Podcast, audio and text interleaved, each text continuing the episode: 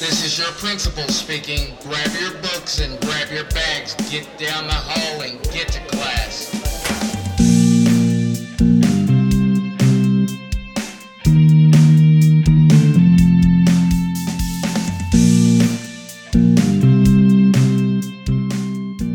Welcome back, class. It's another episode of Higher Education. As always, to make sure you haven't gotten lost down the halls, I'm Noelle, your sober researcher. And I'm Laura.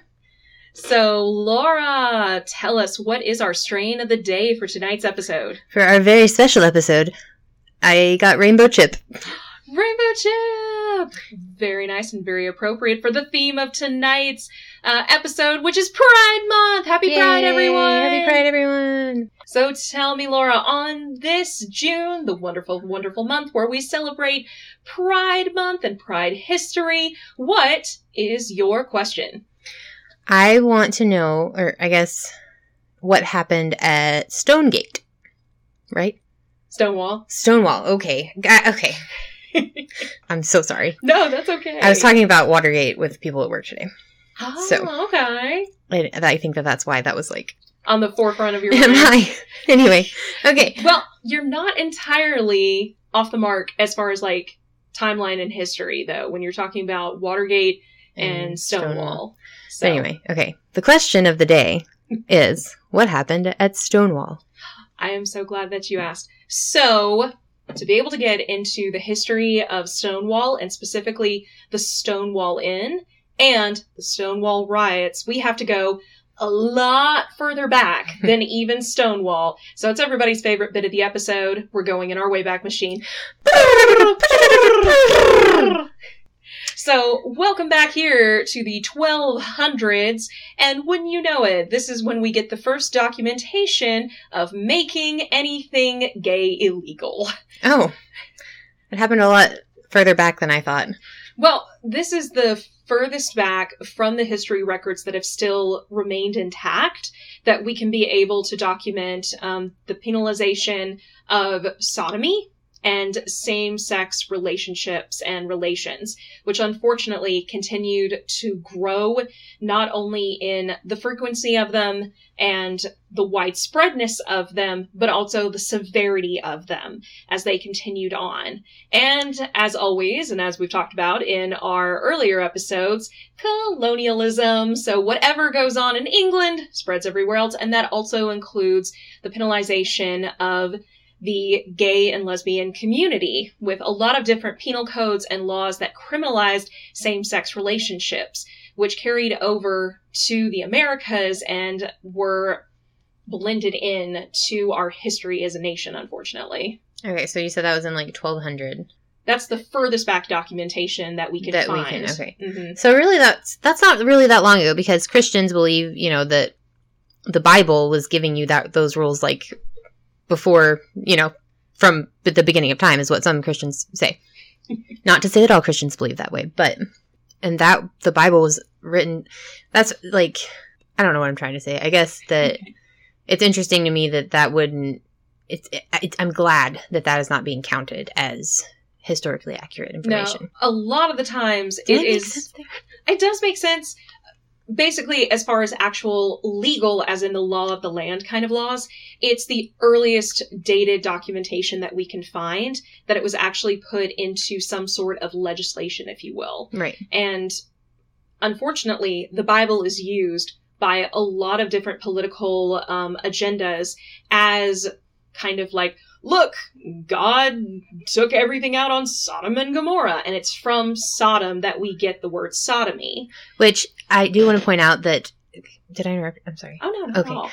I do want to point, point out that it, that passage from the Bible is talking about rape. It's talking about raping children and men raping men. It's not ta- just talking about men sleeping with men or women sleeping with women. It is about rape. If you go back and look at context. anyway. And again, it is, and actually, it was in the 1920s that the Bible was specifically rewritten here in America to exclude that information pertaining specifically to rape Right. so that it could be used to further empower the movement of attacking the LGBT community as a whole. which unfortunately continued on through legislation, through laws, and most frequently through police raids. I do just want to clarify one thing real quick back. The Bible that I read is the ESV Bible, which is the most accurate translation. It's translated from a more historical um, thing than, and so in when in the ESV Bible, it is worded differently. So if you guys are interested in reading the Bible that is not like that, I suggest the ESV Bible. It's again, it's it's all about publishers and other people cutting things out and it's the cherry picking of information to help fuel the fire Right. of attacking an entire community. Right, and that's what I was saying was if the ESV Bible has really changed my viewpoint on a lot of things that I grew up learning because it's like historians looking back at the actual text and everything and redoing it. So that's what I was just saying. When you go back and reread it in the actually literal translation of things, it's talking about rape, is what I was meaning to. No, and I think that is so important to point out that it's all about the context. And specifically, it is talking about an act of violence as opposed to what we see from the LGBTQ community. It's the same as anybody else in love. It's an act of love, it's an act of Right. expression, and that is what it's supposed to be. It's being mistranslated so often to, and it, it just sucks because, the, I mean, in any community, rape in LGBTQ community, and you know, if, Mhm. if the people find out that someone is harming people in that way, especially in that way, it it shouldn't be taken as the same thing. It shouldn't be anywhere near the same level, exactly. and it, it does kind of break my heart that it that it is taken. That it was way, weaponized in that way against Right. the community. Right.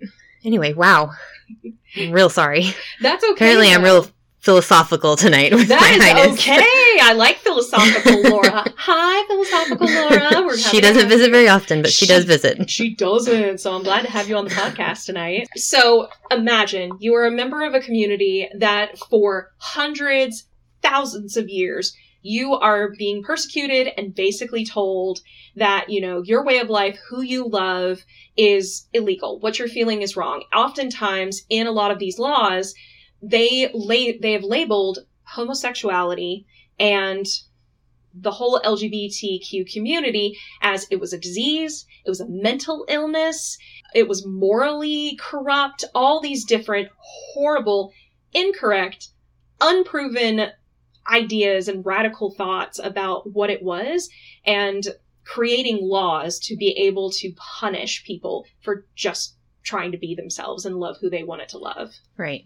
And it, because I even saw something today that, like, a- a senator or somebody was saying that, like, homosexual people or transgender people or any, like, he was, I, did you see the clip of it? I didn't see the clip of it yet. It was just, he, he was saying that they need to be persecuted for treason and, and it was on Fox News, obviously, but it just, it, it's, so many years later, it is breaking my heart that it just these people want to love who they love, and that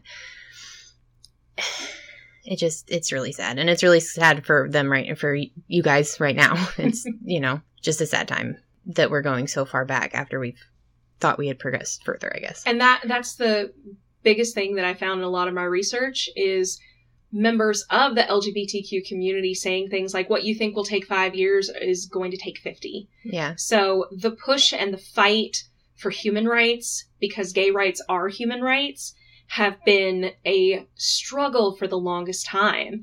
Um, there's a beautiful documentary that I highly recommend to everybody. It's available on Netflix. It actually features the story of the love between two women who were actually a part of the women's baseball league that a league of our own is actually based Aw. on.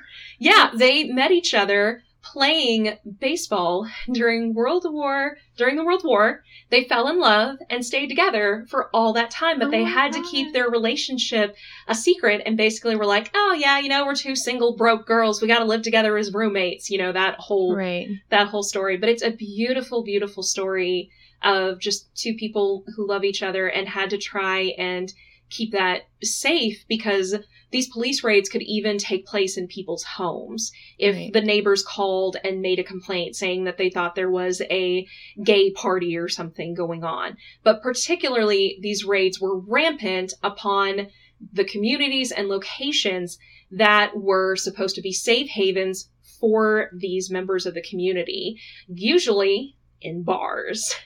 So let's hop forward a little further in history and get to 1969. Nice. So We went to the moon in 1969. we did. So 1969 was a radical time in the United States. We had some insane things with the Vietnam War. We had the landing on the moon.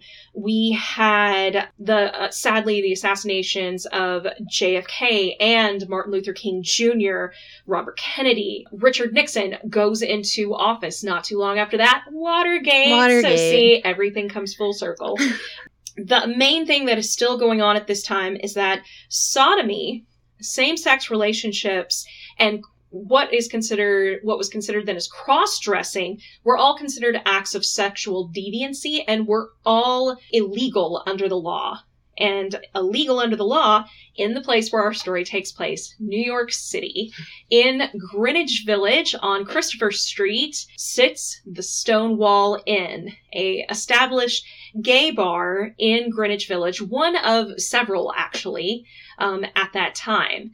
Usually, the narrative of the Stonewall riots is that, oh, the Stonewall Inn was a beloved gay bar. The police came in and they rioted and were attacking the patrons there and they weren't going to take it anymore. And Marsha P. Johnson threw the first shot glass and it shattered the mirror on the backside of the bar.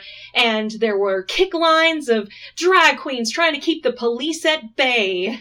And actually, a good portion of that is considered like the condensed down version of the story.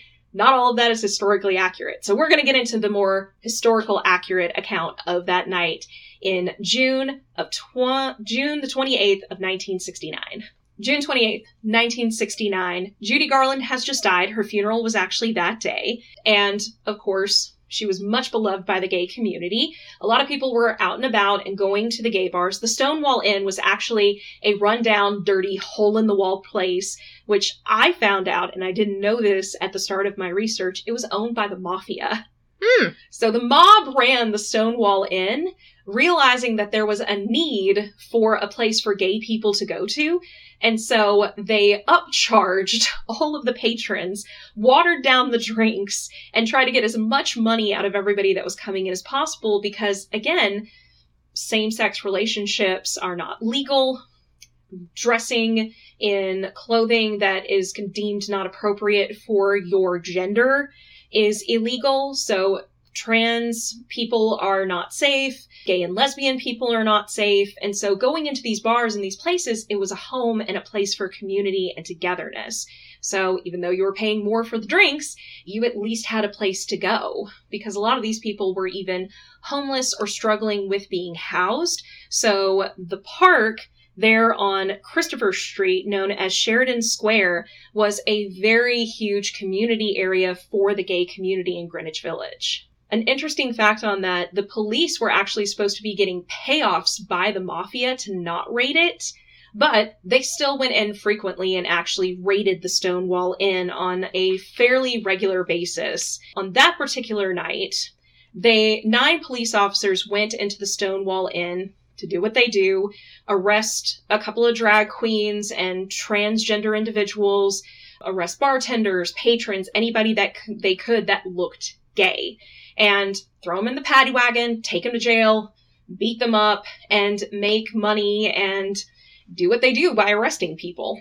However, on this night, the residents and the patrons of Stonewall Inn had had a flip enough, and nobody can definitively say who threw what and who did it first. But something was thrown, and suddenly a riot began. Hmm.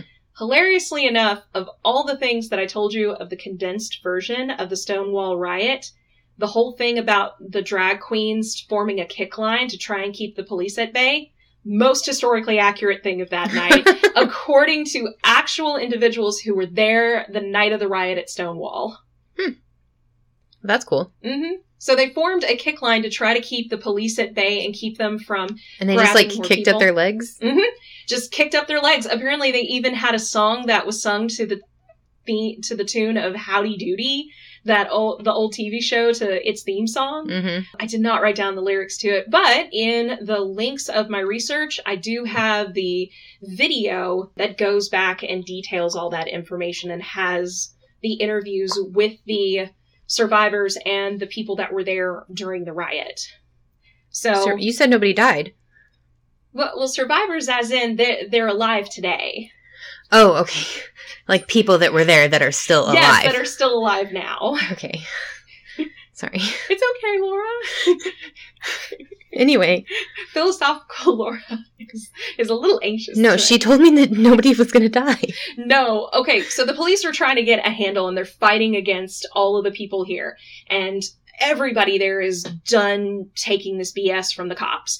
And so then they're fighting against the cops. The fight the cops are fighting against the rioters and the cops quickly realize there's nine of us and there's a lot of drag queens and a lot of gay men and lesbian women here. We are not looking so hot. So they lock themselves and barricade themselves inside the Stonewall Inn and then the inn was set on fire. the police were able to escape out the back with only three of them being injured out of the nine, but more police began to show up as the riot continued on. But as it did, more people of the gay community came out in droves to Stonewall to fend off the police and just riot and let them know we're here and we are done with taking this nonsense. Noted individuals that came to the forefront during the riots and afterwards included Marsha P. Johnson, a African American trans woman activist and survival sex worker. She survived working as a sex worker in New York City during this very dangerous time for trans women and for the gay community as a means of survival. And she, along with Sylvia Rivera, were two of the biggest forefronts for the transgender community and showing a presence for that community that even in the gay community at that time were very much disenfranchised and even told, you know, with what all the things we're doing over here, we don't want you to be a part of it because it's that whole thing that even in a group that is supposed to be like so together and so united, there's still division. Um, which is why I think it's so great that now it's not the gay and lesbian rights, it's LGBTQAI rights. It's the rights for everybody that is on the spectrum. No matter how you identify.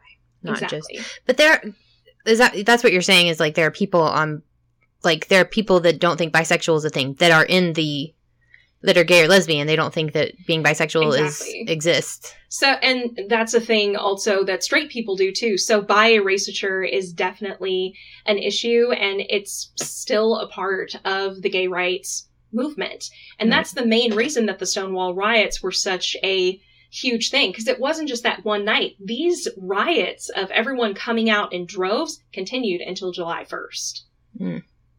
But that was the first night that it went down. According to Marsha's own words, like I said, a lot of people think Marsha was the one who threw the first object, be it a shot glass, a brick, a rock, that started the riot. But actually, she, in her own words, even said she didn't get there until two o'clock in the morning when the Stonewall Inn was already on fire. So she couldn't have thrown the first brick. According to her account of the story, but I think it's really great that the narrative is now giving her credit and credence because the following year in 1970, the big thing that happened after the Stonewall riots is the birth of the Gay Liberation Front that really pulled together the community and brought forth a huge wave of activism, uh, marches, protests that continued on and took place not only in New York City in Sheridan Square, where the Stonewall Inn was, but also there were parades um, being held to celebrate and remember Stonewall in Los Angeles and in um, San Francisco that same year. So it was a movement and an entire organization that was happening even across different parts of the country. Hmm. At that time, it was known as the Christopher Street Liberation March. Um, and it was the first gay rights and gay pride parade Aw. in the US. And um, the main thing of that that really pushed Marsha P. Johnson and Sylvia Rivera into the spotlight was because organizers of the march specifically told black and trans individuals in the community, we don't want you to march with us. Mm. Marsha was not going to have that. Right. So when the entire parade got to the end of it, where there was a huge platform put together, where people were making political speeches and empowering rallies and everything, she stood up in a crowd in front of hundreds of people booing at her that she was a part of the same community of and basically told them like you need to recognize your privilege as white people because my Right. gay brothers and sisters are rotting away in jail right now because of who they are and their rights are just the same as your rights that you're here fighting for and we all need to be part of the same movement Right. Because if there's a divide in something like that, like the divide within that community, you know, there sh- shouldn't be for any reason. I feel like it's probably gotten a lot better nowadays, at least in the LGBTQIA plus community. Did I? yes you did a wonderful job on that laura good job But it sucks that it. that was one of the more heartbreaking things to kind of learn in my research on this because I had always been taught and came up with the narrative of Marsha did throw the first shot glass and she was totally included and in part of this entire thing. But it also makes sense considering all the other sorts of movements of moving for more human rights across the board.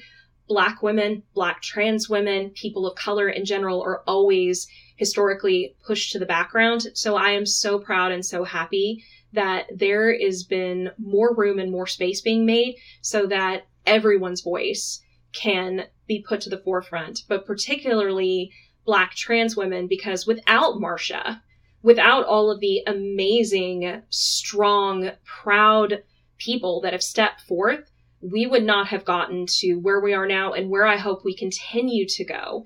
And while there will always, unfortunately, be people trying to dehumanize the LGBTQ community, I know that there are also people that recognize the humanity in other humans, and we will continue to fight for everyone's rights. Right.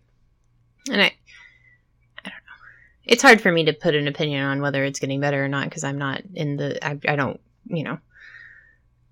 I, I've never had to experience anything like that before, so I, it's hard for me to to say. But it does it it breaks my heart to see people just even on TikTok when uh, a creator, a queer creator, is to see people just be mean to them for for no reason, and it's it so much hate is caused over something that has absolutely nothing to do with anybody else besides that person and their consenting partners. That's Mhm. anything outside of that why why does it matter you don't want people in i don't want people in my sex life and uh, you know asking me questions about what me and my boyfriend do or why we do it or if it's legal what we're doing you know and and straight people don't have to go through that and it just it's something that's so personal and should just be something special between the those two people and then And it should be something that's just given and not something that an entire community for generations has to fight for, has right to push legislation to recognize their humanity and the rights that should just be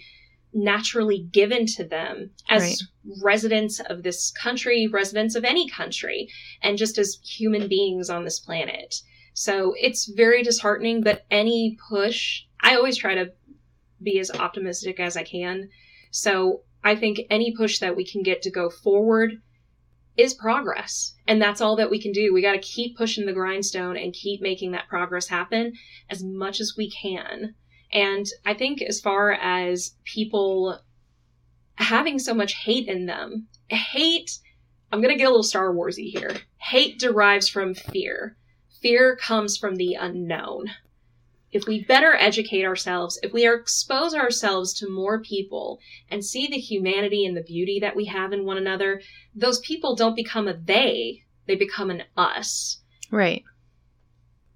And I, I genuinely hope that that that it can be that way sometime, but someday. But I just, even people our age, they still are hateful about this ki- these types of things, and it's it's something that's been taught and taught and taught for so many years. And I, from the town that I'm from, it takes a person in somewhere to break the to break the, the chain of racism and Homophobia. homophobia and sexism and you know all these other things and I think that it's getting better, but at the same time, it, I just see so much hate in the world, and it just it sucks because it people hate each other over things like I said that they have no control over and that doesn't affect anybody else because Mhm. you know your sexual orientation it's nobody else's business and you can't change it just like you can't change the color of your skin. it's so important for us to talk about these things. And as uplifting and as amazing as Pride Month is, we have to acknowledge how things were before. And we say this about every hard topic we talk about here on the show. We have to acknowledge what happened prior so we don't revert back to that. So we can continue that progression and that march forward to do better and be better people. And like you said, it's all about breaking the cycle and that wheel of ignorance and not knowing. And the best way to do it is by educating yourself, which is what we do here on the podcast every single time. and what we hope that we help provide for all of you, our wonderful class and listeners. And I feel we're pretty impassioned about this topic too, because we have friends and we have family that are LGBTQAI that are on the spectrum. I myself am, even with my privilege that I recognize as a white female in this country, I'm demisexual. And while my identification is way, way lighter over here on the part of the ace spectrum, it's still something very different from what is considered like the normal orientation Right. but I recognize my privilege and what I hope that I do with it every single day is to push to be a better person and try to make the world a better place and make it a safer, supportive, and more loving one for all the people here that I love. Right. And to the best thing that anybody can do to try to make things fair, especially in Arkansas, is to vote. And I know I hear from people all the time, well, my vote doesn't matter. Like, why would I go vote? It, it matters, especially for people in our age group, for the liberals that live in Arkansas. I know you're here. I know you're here. You just don't go vote. but, You gotta go vote, guys. um, oh, sorry, go ahead. Oh, I don't know. I was just saying, you gotta go vote. Right. You just please vote, especially in the upcoming elections. I, and I know we're trying not to get super political, but it just it's so important right now for for, for these rights and for women's rights and for just everybody in general just to vote. God, me and Noelle have teared up a little bit a couple times on this episode, but anyway, Well, and the impact of the Stonewall riots, like I said, it was the start the following year of the very first Pride parade slash protest, and it continued every single year after that um, in the same location, right there in Sheridan Park, right in Greenwich Village, right there on Christopher Street, right at the same location where the Stonewall Inn used to be. The building actually changed quite a few times over the years. At one point, it was abandoned. At other times, it was a bagel shop. oh, Um, I one- love that. Right? One of my favorite quotes from one of the original um, Stonewall residents was, uh, we want our rights with schmear. And I was like, only in New York, only in New York, baby. I love it. I love a good schmia. We all love a good schmear. Our apologies to any New York listeners if we have any of y'all. Give us a hey in the comments on any of our social media. Which, Laura, how can they reach us on social media? Oh, are we already at the end? Not quite, but I figured this is a good time to plug. Okay, sorry, social media. Uh, we don't have a Facebook right now, so not Facebook. So we have an Instagram, and it's higher education. No, sorry, it's higher ed pod 420. And you can And then the name is like higher education. So You can also reach us at that same name on our Gmail account if you want to shoot us an email at higheredpod420 at gmail.com. So you can shoot a email or letter to me and Laura, and we'll be uh, happy to hear from you guys. we would love to hear like any questions or things that you guys would like us to cover. or just to say hey. Also that. Back to uh, Stonewall riots, the Gay Front Liberation. So the march is continuing on year after year. But the theme and what the marches continue to stand for evolves and changes over time. So whenever something happens, particularly to the LGBTQAI community, everybody seems to center right back to that spot at the Stonewall Inn at its location. So everything from the assassination of Harvey Milk, going into the AIDS crisis in the 80s, and continuing forward. it continues to be this almost like a homing beacon. So anything major that happens, it all comes back to the Stonewall. So it's kind of the cornerstone in a lot of ways of this big wave of gay rights movement and activism here in the United States. And there were a lot of different groups and movements that were going on before this, but it was kind of the catalyst that kicked off everything. And then, of course, we get to 2016 at the tail end of President Barack Obama and his administration, and he declares the area for the Stonewall Inn and um, Sheridan Square and the little park right there on Christopher Street and the surrounding area as a national monument, and it gains national state park status. Oh, nice. hmm So now there are actually guided tours right there in the square and at the Stonewall Inn. The Stonewall Inn is now an established uh, establishment again, so it is an uh, open, available there gay bar um, where people can just come in, get a drink, hear stories from folks who were there the night of the Stonewall riots and through all of the marches and everything that happened. And that's part of the reason I said survivors that have made it today from the Stonewall riots, because of course, with the AIDS epidemic and the violence that's still perpetuated against the gay community for all these decades. Um, it's been over 50 years since the Stonewall riots, and with every step we take forward, there are hurdles and obstacles, but we got to keep going because it's in honor and remembrance of everybody that came before that fought. Just like how we had women that fought for our right to vote, there have been people that have fought and marched and struggled for the human rights of the LGBTQAI community, especially in the face of all kinds of stuff going on in this country. We gotta stand up for all the people that we love. Yes. But yeah, that's kind of the big, short, tall, and long of the Stonewall riots, Laura. So, And that's kind of how Pride Month got started, right? and that's kind of the whole catalyst as to why I believe, because I didn't do further research into why particularly June, but I can definitely say, considering the impact of the Stonewall riots, it's such a huge um, moment in gay history.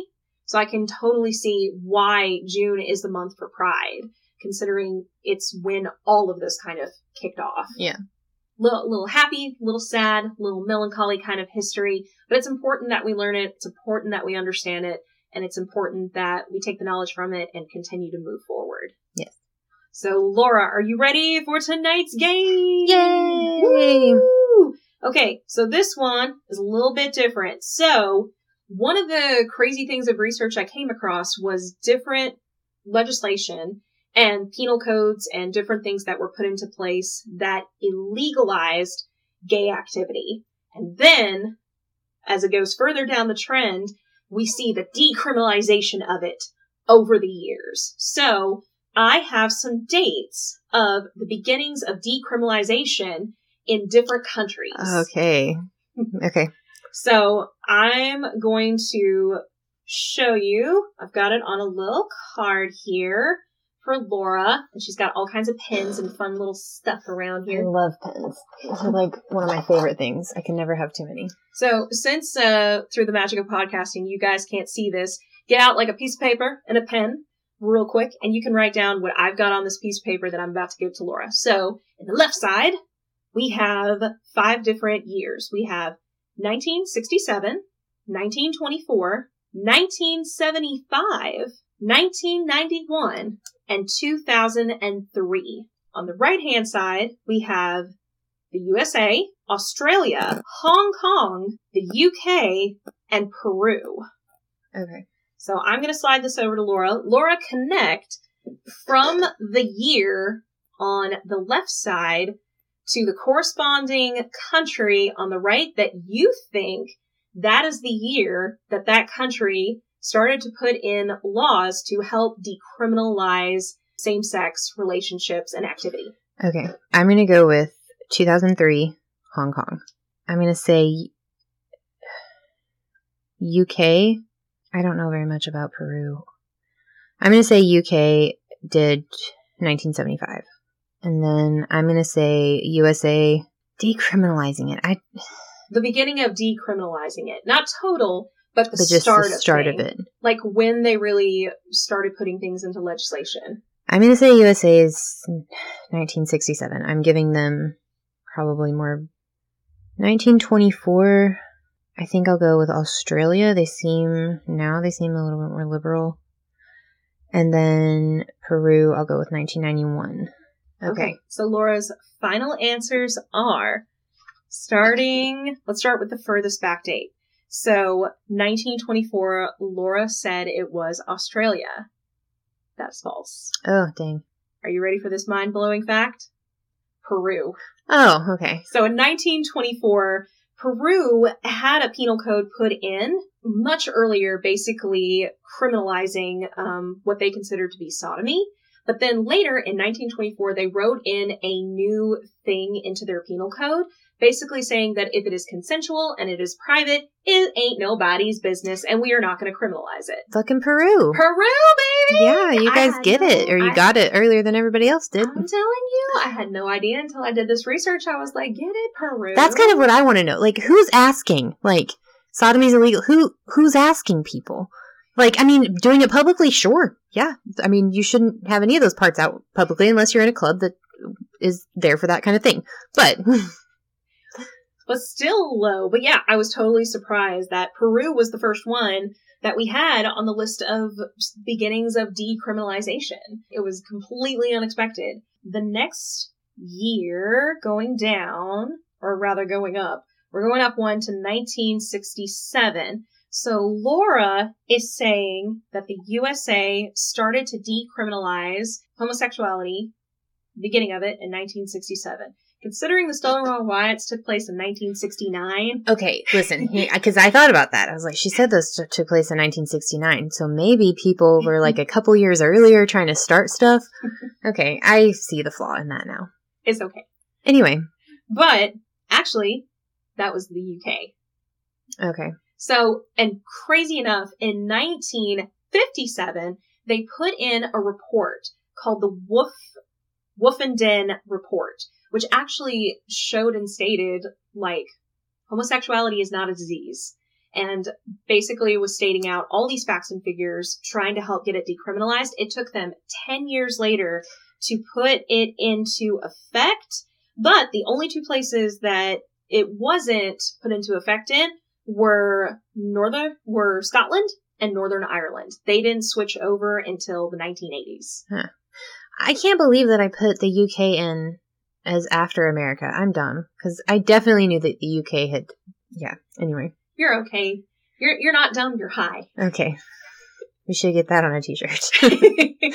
anyway, yeah. Okay. So the next date we have in order is 1975. Laura had the UK for this one, and we now know because I just told y'all it was 1967 for the UK. So actually, in 1975, that honor went to Australia. Australia started to decriminalize homosexuality. Again, if it's private, it's consensual, ain't nobody's business. And as Australia continued to progress with that, that's why it became such a hot spot for Pride and for the LGBTQ community with so many people wanting to go to Australia. America's going to be the 2003, isn't it? I don't give spoilers, at least not on this episode. Anyway, continue. okay, so 1991. So Laura put in 1991 for Peru. We know that Peru was actually in 1924. So in 1991, Hong Kong decriminalized it. I really thought Hong Kong was not going to win, but or was not going to beat us. I really thought. so in 2003, Who did I put that was? you put Hong Kong for 2003. Who did I put? What did I put for USA? Oh, I put 1957. You put 1967 for the USA. that was so stupid. You're but not- yeah, no, no, no. Anyway, stupid. I'm gave- not stupid. I'm high. A, you're high, and you gave us a lot of credit. So, in the historic case of Lawrence versus Texas, the criminalization of private consensual same-sex sexual activity under Texan law, and by extension, such laws in any other U.S. state, was protected by a right to personal and private life located within the Due Process Clause of the U.S. Constitution in the 14th Amendment, baby. So the United States fully decriminalized all same-sex relationships in 2003. So After Hong Kong, one of the most strict countries? Eh, they're up there. They got they got they got some stuff going on. But I mean, Isn't Hong Kong in China? it, it's kind of a separate thing from China. There's a whole thing about that. But I would say they're no North Korea. Oh, absolutely. But anyway. but, but they do have a lot of different laws and stuff. But yeah, basically they just decriminalized it because they're like, hey, if it's consensual and it's private, ain't nobody's business. And that is the standpoint of which a lot of the decriminalization starts from. And then more rights and everything follow after the start of these decriminalizations. Because although we decriminalized um, same sex relationships in 2003, as far as rights for gay marriage and everything else, that still took until 2016. People suck. But anyway. I didn't realize that it was still a criminal thing. I knew that they couldn't get married until I knew it was the 2000 teens. But well, it's the whole thing of, you know, separation of stuff and states have the rights to be able to make their own laws, blah, blah, blah, blah. And it's under that whole blanket thing that we have written into our legislation across the board for US laws that allow states to be able to put up roadblocks and penalizations like this, like what Texas had. And so by the Supreme Court ruling in Lawrence versus Texas, Texas lost. And as a result, all the rest of the United States had to decriminalize it. Hmm. So it was kind of the start and the catalyst for everything else that has come after it, just like with Stonewall. So progression, it may be slow, but if we keep at it, we do get there. I do you happen to know? It, so it's legal. It is legal for LGBTQIA plus people to get married everywhere. It, like every country, every state in America. It is federally protected. Federally protected. So, So, yes. even if Texas's law says you can't, they federally would still be considered Exactly. Okay. The main things that we kind of see a problem of as far as federally protected rights of individuals um, is that we have very cruddy individuals that stand on the stance of freedom of religion as the reason why they do not provide services for people that are an opposing view or lifestyle to their own, such as um, with the case of one county clerk. I this was a case that I read about ages ago, but she basically stood on the standpoint of it's against my religion when it comes to same-sex marriages. I'm a county clerk, so I will not award marriage license to same-sex couples. See, that seems shitty. It's exceedingly shitty because this is the thing, regardless of your religious affiliation, this this is the thing of it. It is your job. is what you're required to do. It is federally protected for these individuals to get married. And also, it's only against your religion if you go and marry somebody of the same gender, not somebody Right. else. Yeah, it's your religion is your religion, and that's how it. You know, you can view the world. That's fine, but don't expect people to don't expect people to just do what you do because it's your religion. Because Because that is imposing your religious beliefs on another individual, and that in itself is another form of op- oppression. Jewish people, they don't eat pork. Yes. That is, I think, Orthodox Jew. I know some Jews aren't as strict about that, but it would be like a Jew saying we should outlaw cooking pork or eating pork because it's their religion, and nobody, nobody would do it if if that was the case. Exactly. And But- and again, it's it's the whole thing of you can't deny somebody else their legal rights by saying that your rights take higher priority. If you are so devoted to your faith and to your personal religious beliefs, then quit your job as a county clerk. That's a much Yeah. that is a more ignoble stance to take is just to walk away from all that and go, oh, well, if they're gonna make me do this, then I guess I can't work here anymore. If you're gonna commit, motherfucker, then commit. Right? Yeah. Don't be a pansy. Jeez. Right. And that's like I said, it just people judge people for things that don't affect other people. hmm Don't do that. Don't do Just that. love people for who they are and Don't be a jerk, guys. If we can't teach you anything else in this class, with me as your sober researcher and Laura as your high questioner, then I don't know what we're doing here. If we can't teach you to be kind to others, to be compassionate, to be empathetic, and to mind your business. Mind your own fucking business. Because if it's not happening in your bedroom, it's none of your business.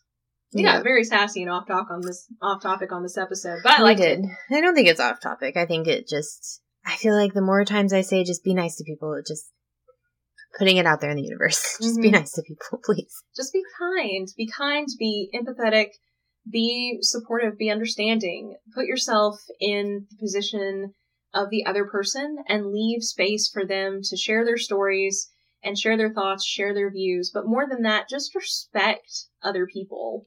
No matter how different you think your views are, your beliefs are from them, at the end of the day, love is love and love always wins. And I literally have that hanging in my foyer at home. She does. Thanks for joining us for another episode and for our very special Pride episode this week, you guys. Go out there and march, dance, love who you want to love, and just be kind to one another. We love you guys. Have a great day and be nice to each other. Yes, happy Pride Month, everybody. Be kind. Love always wins, just like how we love all of you. Bye. Bye.